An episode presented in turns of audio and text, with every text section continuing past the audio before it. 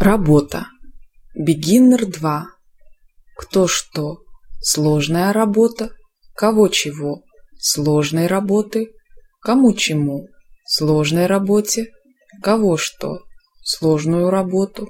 Кем чем? Сложной работой. О ком о чем? О сложной работе.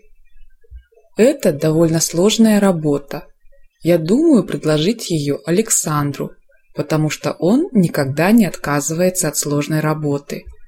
Вообще у него душа лежит к сложной работе. Он всегда с легкостью берется за сложную работу и вообще ничего не считает сложной работой. Когда он рассказывает о сложной работе, то всегда говорит «интересная работа».